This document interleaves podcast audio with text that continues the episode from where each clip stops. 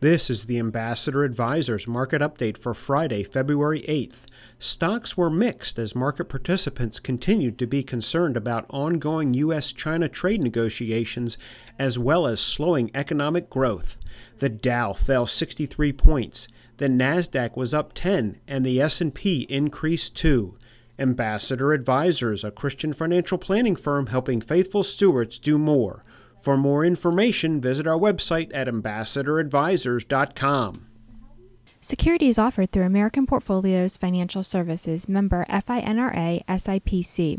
Investment advisory services offered through Ambassador Advisors is not affiliated with American Portfolios Financial Services. Information in this illustration has been obtained from sources believed to be reliable and are subject to change without notification. The information presented is provided for informational purposes only and not to be construed as a recommendation or solicitation. Investors must make their own determination as to the appropriateness of an investment or strategy based on their specific investment objectives, financial status, and risk tolerance.